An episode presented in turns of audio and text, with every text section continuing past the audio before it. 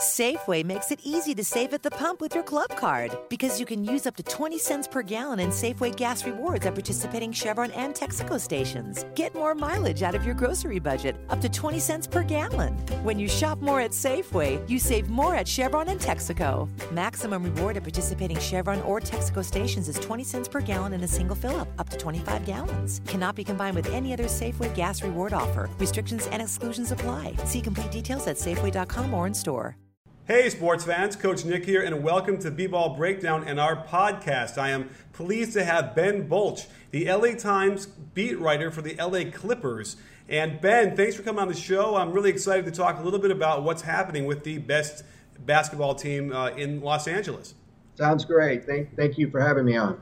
So let's start off first because it was weird. I was having a discussion with one of our writers, I think it was a day ago, about how Jamal Crawford is the guy they probably should trade to make the next step up and get better so they can make a run for a deep in the deep in the playoffs. So where did all this stuff happen? I woke up and all of a sudden I turned on the news and, and there it is. Jamal Crawford's being shopped. So what's the latest on how that all evolved? Well, I think, um, as you probably know, the Clippers don't have a lot of assets right now. They've traded away uh, some of their first round draft picks, including one uh, that they shipped out in the Jared Dudley trade. Uh, you know, they, they moved one to get Doc Rivers. Um, so they don't have a lot of assets right now beyond Jamal Crawford. Their bench, as we know, has been a, a sore spot all season as far as a dearth of production. So um, you look outside of Jamal, and what do they really have that they're willing to deal? Not much. So they've kind of boxed themselves into a corner in that respect. Um, but the, the big question that, that I think that they're asking themselves right now is would the return that they would get for Jamal Crawford exceed the benefits of losing him? And I think that's something that they're really going to have to dig deep and, and, think about hard over these next, you know, 20 hours or so and say, is it worth it? Are we really improving ourselves by getting rid of a prolific scorer who's been a great chemistry and a great team fit ever since he's been here? And, and that's something that I'm not sure is going to happen. Have you heard anything specific of who they might move and how that might shake out? Well, I mean, I think that the reports that have been bandied about are, are pretty accurate. That uh, you know, some of the guys they're targeting would be from the Nuggets and uh, Wilson Chandler and Arron Afflalo. Now, to get them, they wouldn't be able to do a straight up Jamal Crawford for one of those guys because the Nuggets are rebuilding, looking for draft picks. So they would need to probably move Jamal to a contender for a first round pick, then swap that pick to Denver or another team to get the player that they think they can they can help them at the small forward position. Okay, interesting. And then that, that's another train of thought because obviously I, I, would think a lot of contenders would love to have a score like that off the bench. But then you're thinking to yourself, the Clippers are those contenders that need that scorer off the bench. It's a very strange thing. Uh, my take on it as a coach's perspective would certainly be they would be a better team with a three and D guy uh, on the wing who doesn't really need to dribble much, who doesn't need to score. Because in my opinion, when they're healthy, with you have Blake and CP3 and uh, Redick, I think you have enough offense to you know get you when you start to shorten those rotations in the playoffs. And I think what obviously what they're missing is that defender who's going to guard a guy like KD or any of the other fantastic wing uh, scorers there are in the West. So. Uh, what, what do you think about that? Is, is this something where it, would it make them better if they got a guy like Wilson Chandler? I, I think that it's something that uh, you definitely have to think about, but at the same time, uh, you have to think about the chemistry fit of integrating a new player that they're not familiar with this core's been together with Jamal. This is their third year now. They're, they're a great fit. You know, they were a Jamal Crawford fingertip layup against the Thunder in game five from, from winning that game and, and, and possibly winning that series. So uh, we know that he plays big minutes even in the playoffs with a short rotation. Jamal Crawford is very valuable. I've heard some people saying, well, that you know, you don't want an ISO guy like that in the playoffs, but I think he's very valuable. I mean, obviously his defense is not as strong as somebody like Arron Afflalo, but uh, you know, they would be they would be kind of changing on the fly with a new guy. Not sure that um, you know overall it would be worth the the disruption to what I think is already a very good chemistry team as far as Blake and, and Chris Paul being being aware of what they have with Jamal Crawford, how to play with him uh, in big moments, and, and, looking to get back to where they were last year and take the next step. Uh, it was very nice of you to point to Jamal Crawford's finger roll miss as opposed to the other things that happened in Game Five that ended up being a real problem. Uh, certainly, uh, you know, which brings us actually to CP3 because I'd like to talk about him for a minute. Uh, recently on Twitter, you know, when I watch games, I'm really focused on simply the plays. If I'm going through like synergy footage or whatever, I don't see all the extra stuff that's going on in between the whistles. So for some reason, I have been slightly oblivious to this meme that's going on now about CP3 being the worst complainer of all time during these games, and uh, to the point where it's kind of grating on maybe teammates. So, can you fill me in? Because I, I've, I've held him up to a pedestal of being the gold standard as a point guard for so long that, uh, well, the game five was one of those moments where I, it kind of shook my belief in, in, in him. But um, what about this notion of, of that he is a he, he's a real problem with the referees and, and people are now starting to sort of turn on him? Well, I think it's a team-wide problem with the Clippers more so than just Chris Paul. When you look at their technicals, I mean, Matt Barnes is a is a technical magnet, and so is Blake Griffin to an extent. So uh, when you when you look at that team-wide, um, I think it's not just Chris Paul, but I think one thing that he could do a better job of is reining some of these other guys in and setting a better example as far as how to react when things don't go their way and the refs are, are they think are have turned against them. They need to keep their mouths shut and their composure. And certainly, he's he's someone that I think they they would take their lead from if he did a better job of that.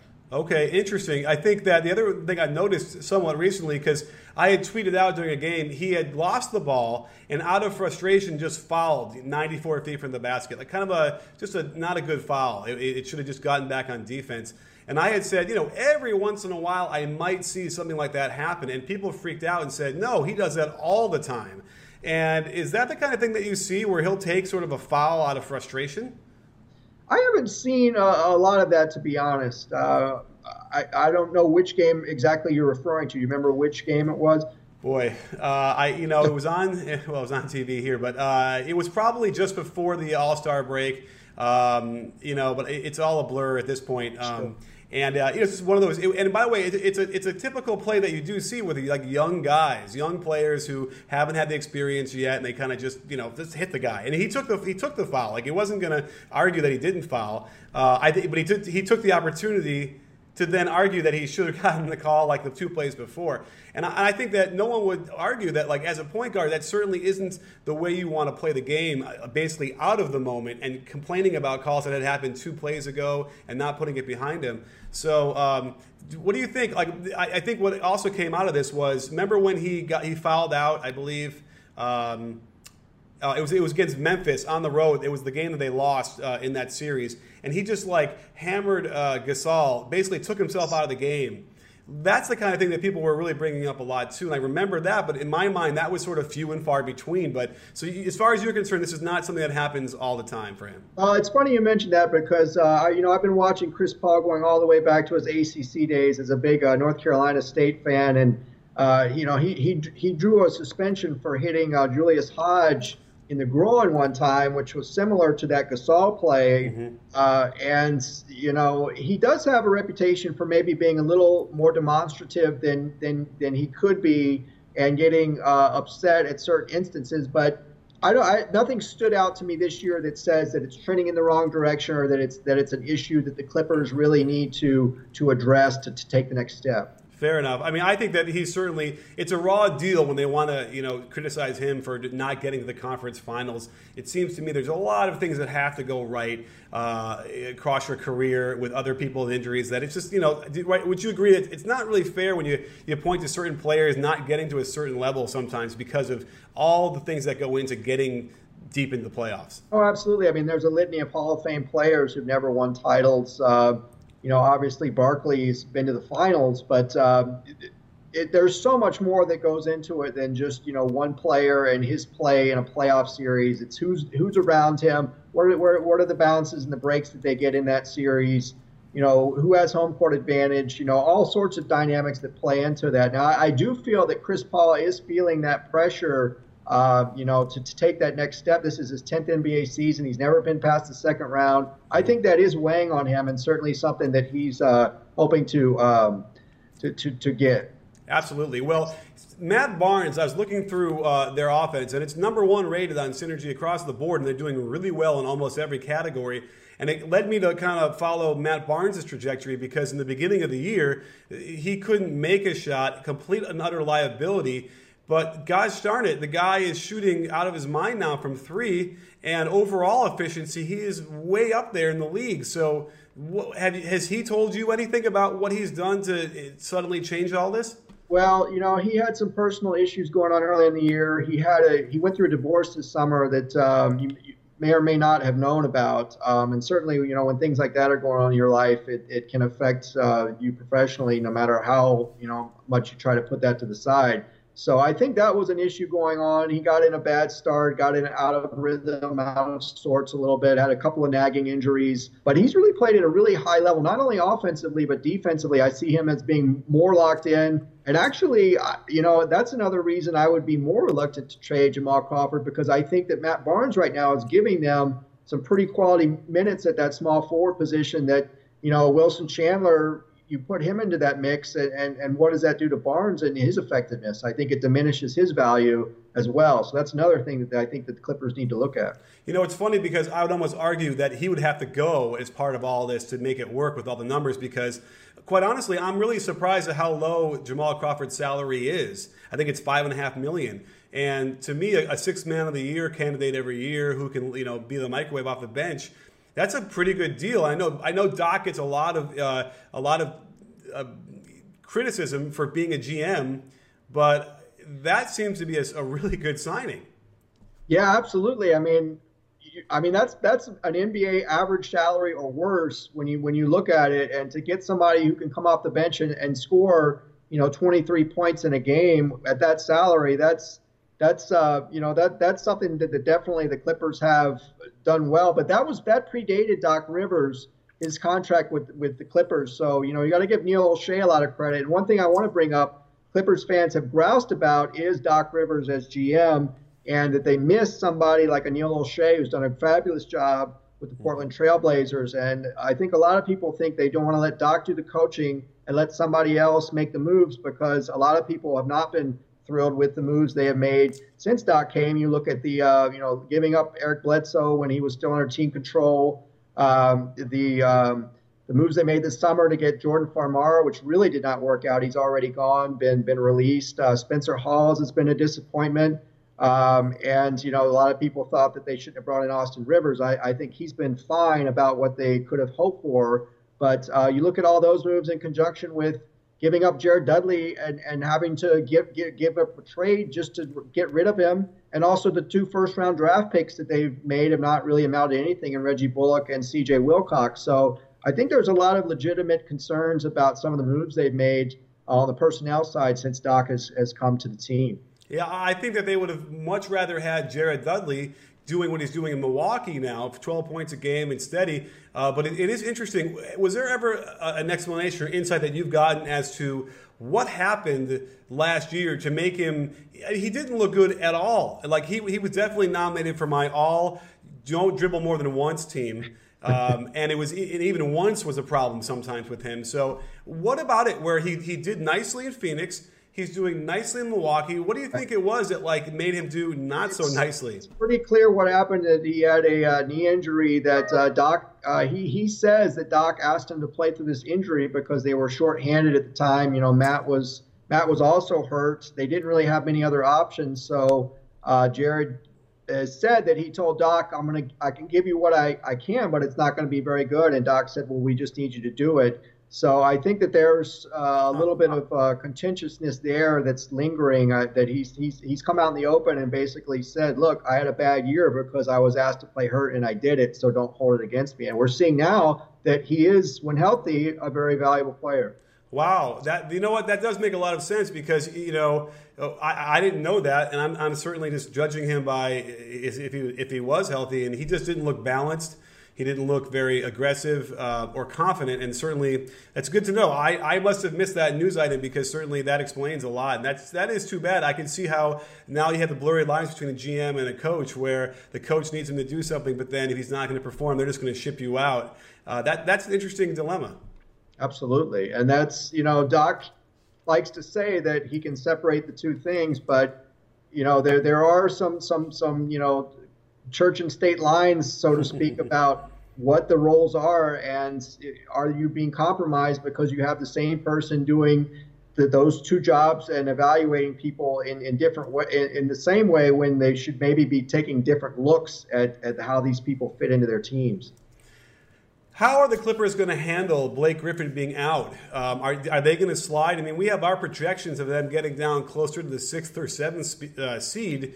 Um, and you know what happens even when he comes back with the next, the last 30 or 25 games left. That's going to be a hard hole to climb out of. So, what is, what is the what's the team thinking about that, and how are they going to handle? Uh, well, we just we just talked to Blake today. He talked for the first time since he had the staph infection removed from his elbow, and um, he said that the um, doctor said it looked good. There was no drainage uh, since within the 24 hours after the surgery, which is great news because if there's drainage and then and uh, and it's not clearing up, then that can be a very very uh, lingering condition. So it looks like everything's headed in the right direction. He has a less bulky cast on his uh, elbow now. And um, it, he doesn't really have a timetable, but he says he's encouraged, and uh, he's supposed to have his stitches removed next Tuesday. So I would I would think that soon after that he could begin conditioning again, and maybe you know take another week to ten days. And if everything continues to move in the right direction, be back by you know, March 10th or, or, or, sometime around the middle part of that month.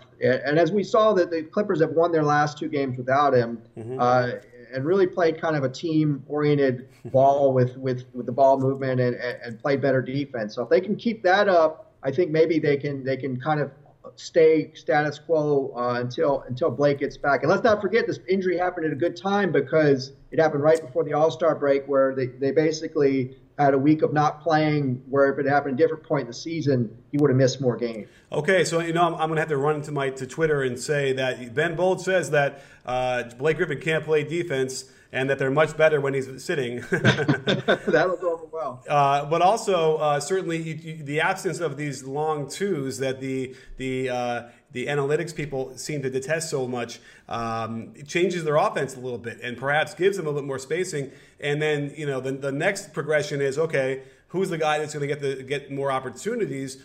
And certainly, with the, by the numbers, DeAndre Jordan has been a monster. Um, but do you see they're not like going to him in absence of Blake Griffin, right? He's just sort of cleaning up on the glass uh, on this putbacks. He's cleaning up, but they're also you know looking for him on duck-ins and, and, and, plays like that where if he can if he can get if he's near the rim and he's open, they're gonna they're gonna try to feed him the ball. So I don't think Doc Rivers is going into games calling plays but I think that they are mindful of his presence, and if they have a good look and he's down there, that they'll get him the ball. And also, I've noticed that J.J. Redick has really stepped up as well. He had a really nice game in that last game before the All Star break. You know, he's not known as uh, as a defender by any stretch, but you know, he helped limit James Harden to nine points. Uh, for a guy who's averaging 27 points, that's that's a that's a really nice effort. Oh, absolutely. I mean, JJ Redick is going to be in position. Mean, well, all the key words we might use for a guy like JJ Redick, he's he's in position and he's smart and all those kind of things. But but he is, and uh, and it does work with the with their scheme. So uh, that's why I think that um, they, they have enough offense, especially when Redick is healthy. But I guess that's the other big issue is um, can they keep him healthy? Has he even been healthy this year, from your observations? Yeah, I mean, he, he had some back spasms that caused him to miss about three games in a row and kind of flared up a little bit, but he's been largely healthy. You know, last year he missed about half the season with with a variety of issues. So uh, if they can keep him healthy, I think he's he's a big guy that I think is really kind of. I don't think his importance to this team can be overstated. He's a guy that really makes their offense hum with his movement off the ball, getting around screens, mm-hmm. uh, taking those little shot, mid-range shots when he has them, and also, of course, spotting up for threes. Um, he just seems to really generate activity for this team uh, and really help them get into the kind of pace that they want on offense. And, and you can just tell if he's playing or not because they are a completely different team the way they operate their offense. Oh, absolutely. I love offenses that are geared towards pin downs and movement, where guy he very well can be the um, a decoy, but it really causes some issues when you see the defense shifting over there, and it's almost not fair because you have CP3 who can now attack off of that, and then DeAndre Jordan who can dunk. Um, what about this notion though that uh, people are uh, are kind of writing them off, and they feel like the Clippers have, have, have been passed by, that they've missed their opportunity. I almost feel the same way, but I keep talking to people about it, saying I can't put my finger on exactly what it is. What do you think it is that people are responding to? Well, I think it's the inconsistency, the wild inconsistency that we saw, and it exhibited itself on that last long road trip that, that they just took, where you know they they scrape by Utah, they they lose to New Orleans, and then they blow out San Antonio and look like world beaters doing it. Mm-hmm. And, and to me, that just raises the issue. And then two nights later, or three nights later, they lose to Brooklyn, a team they had just beaten by 30, 35. I mean, it just it defies logic, the inconsistency of this team. And when you get into a, a playoff series against somebody like Golden State or Memphis, who really knows what they're doing and is going to be there mm-hmm. every night, you have to think that that does not bode well for the Clippers winning that series. So I think that those concerns are very well founded, and I've I've found myself wondering the same thing. Can this team do what it does well, four games in a tight playoff series to win that series? And I'm just not sure they can. What do you think it is? Is there is there something that you can notice in those games where they get they're getting beat that somebody's not coming through or something is not on the same page? Well, I think in those games, what I've tended to notice is that their defense actually often generates their offense in terms of getting them into the flow of what they want to do and getting them into Lob City and, and doing these sorts of things that when they're at their best, their defense is is really spurring on their offense. And I think in those games they've kind of given some haphazard efforts on defense that have carried over to the offense and the pace is off and, and they're just out of sorts. So I think when they're playing well defensively, you can almost bet that they're they're they're going to win that game. Well, you know, I called up just for curiosity the, some five-man lineups because I'm just kind of wanting to see how that was shaking out. And here's a curious thing: generally, a really good team, a top Western Conference team, is going to have at least their top two or three most played lineups a positive net rating. Uh, their second most lineup, though, is while it's positive, it's only a 5.3 positive, which is close to you know to getting close to zero. And that that lineup is uh, Jamal Crawford, Blake Griffin, DeAndre Jordan, Chris Paul, and JJ Redick. So basically, Jamal coming in for for uh, for um, uh, Matt Barnes. Um, whereas when Matt Barnes is in with them, they're plus 16.1. I mean, that's pretty big. So, what about this notion of the bench production? I mean, I know we have, you know, Crawford is there and he gives them production, but I think he definitely takes it away on the other side. So, yeah. you know, do they have enough production? Is Hawes going to be enough of a guy off the bench because they're certainly not getting it from anywhere else on the big guys? Well, it's interesting that um, you know Hawes has pretty much been a, pretty big disappointment, but we did see in the first game that Blake missed, he had 17 points in the first half and just looked like he looked uh, amazing. I think like the guy that the Clippers thought they were getting. Um, so I know that the potential is there. I think he's just really struggled to to integrate himself into this bench role. Um, and I think they're hoping that you know we've got, they've got what like 25 more games to kind of get him figured out as to as to what he can do and what his strengths are that they can utilize with that second unit.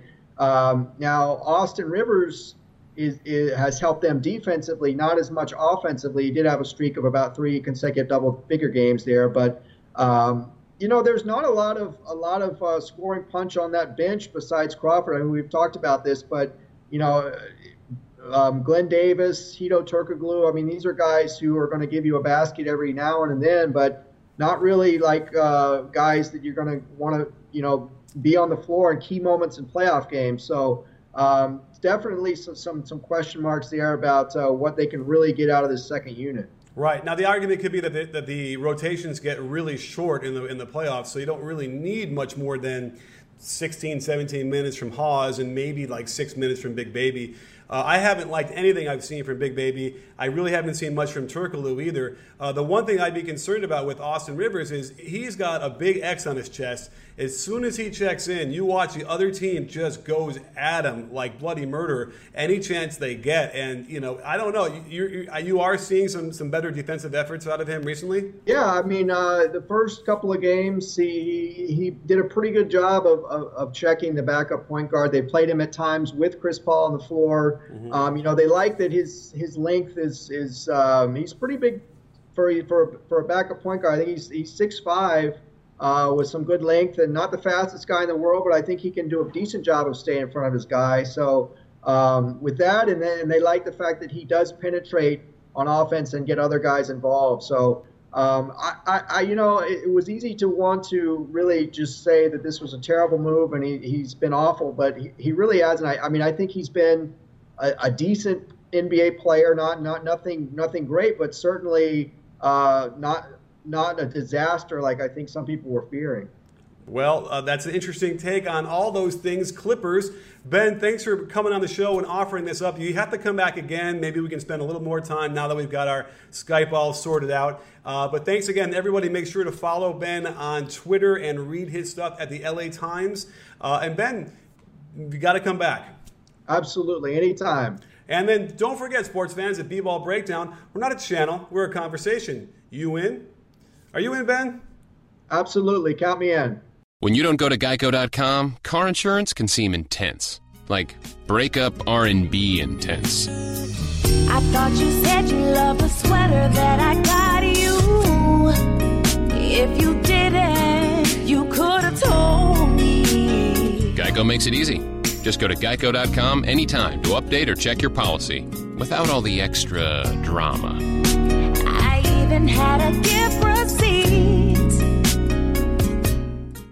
Safeway makes it easy to save at the pump with your club card because you can use up to 20 cents per gallon in Safeway gas rewards at participating Chevron and Texaco stations. Get more mileage out of your grocery budget, up to 20 cents per gallon. When you shop more at Safeway, you save more at Chevron and Texaco. Maximum reward at participating Chevron or Texaco stations is 20 cents per gallon in a single fill up, up to 25 gallons. Cannot be combined with any other Safeway gas reward offer. Restrictions and exclusions apply. See complete details at Safeway.com or in store.